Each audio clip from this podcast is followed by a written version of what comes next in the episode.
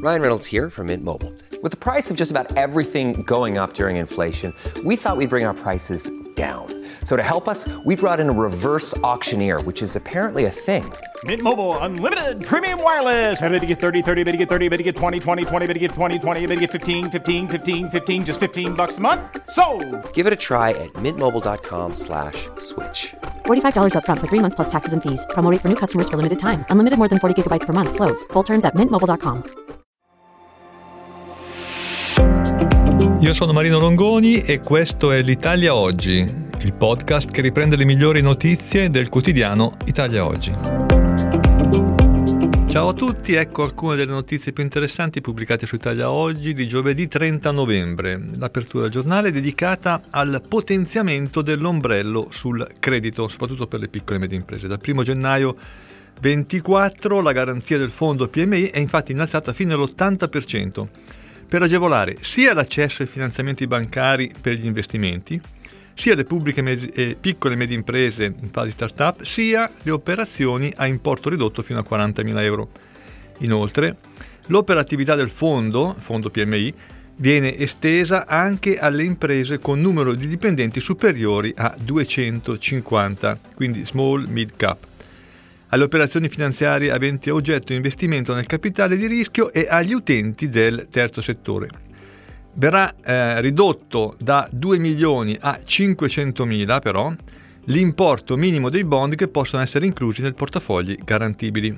La copertura massima del fondo per tutto il 2024 per singola impresa verrà mantenuta per un importo invece pari a 5 milioni.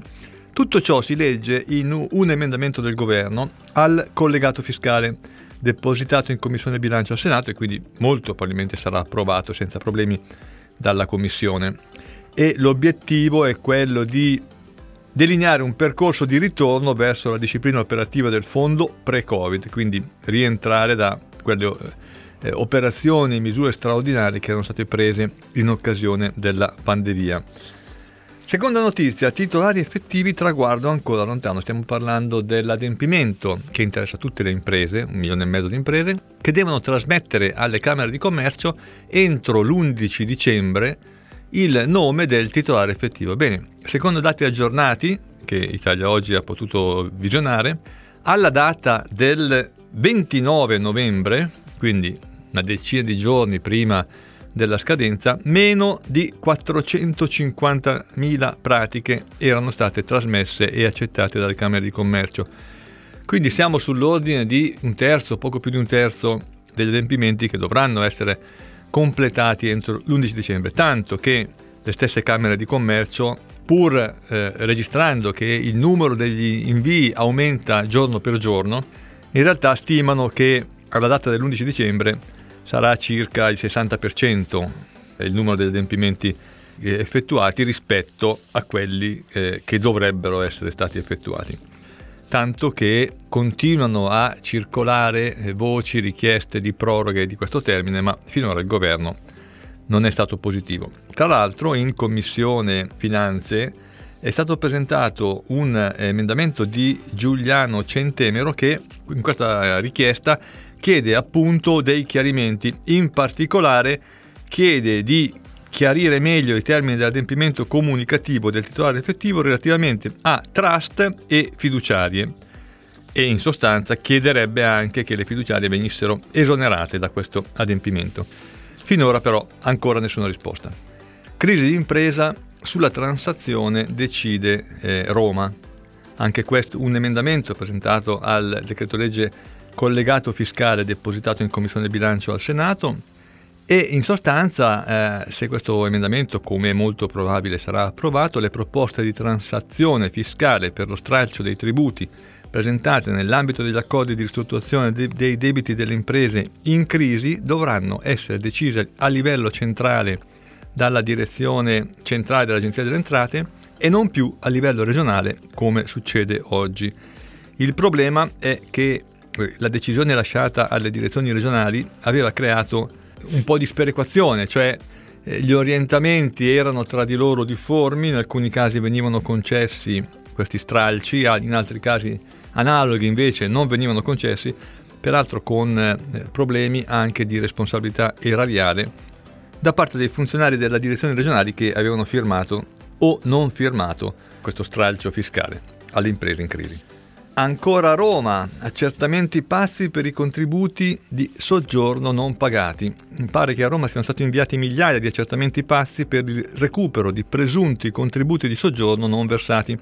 La situazione è tale che coloro che l'hanno ricevuto eh, sono addirittura organizzati in un gruppo su Facebook che si chiama Accertamenti tassa di soggiorno Comune di Roma 2021-2022 per confrontarsi e decidere le strade da intraprendere.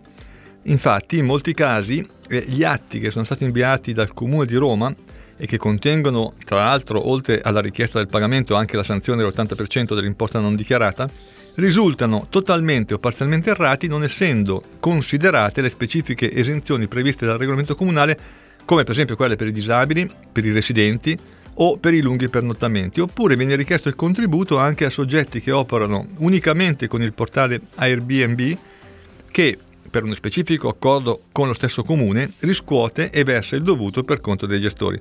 Il problema è grave anche perché è difficile difendersi da queste richieste, anche perché i dati che dovrebbero essere utilizzati per difendersi spesso sono coperti dalla normativa sulla privacy. Inoltre, siccome si tratta di cifre piuttosto modeste, il costo per difendersi a volte supera il costo di risparmio che si avrebbe anche in caso di vittoria tanto che molti hanno deciso di pagare nonostante fossero convinti di essere nel giusto. Ultima notizia, ancora proroghe per lo sport. Arriva la proroga per le modifiche statutarie e per le comunicazioni dei rapporti di lavoro nello sport, per gli adeguamenti degli statuti richiesti dalla riforma entrata in vigore quest'estate e che sarebbero da realizzare entro il 31 dicembre, ci sarà tempo invece fino al 30 giugno. Le comunicazioni al registro delle attività sportive o ai centri per l'impiego, invece relative ai rapporti instaurati nella seconda metà del 2023, potranno essere effettuate senza alcuna sanzione entro il 30 gennaio 2024.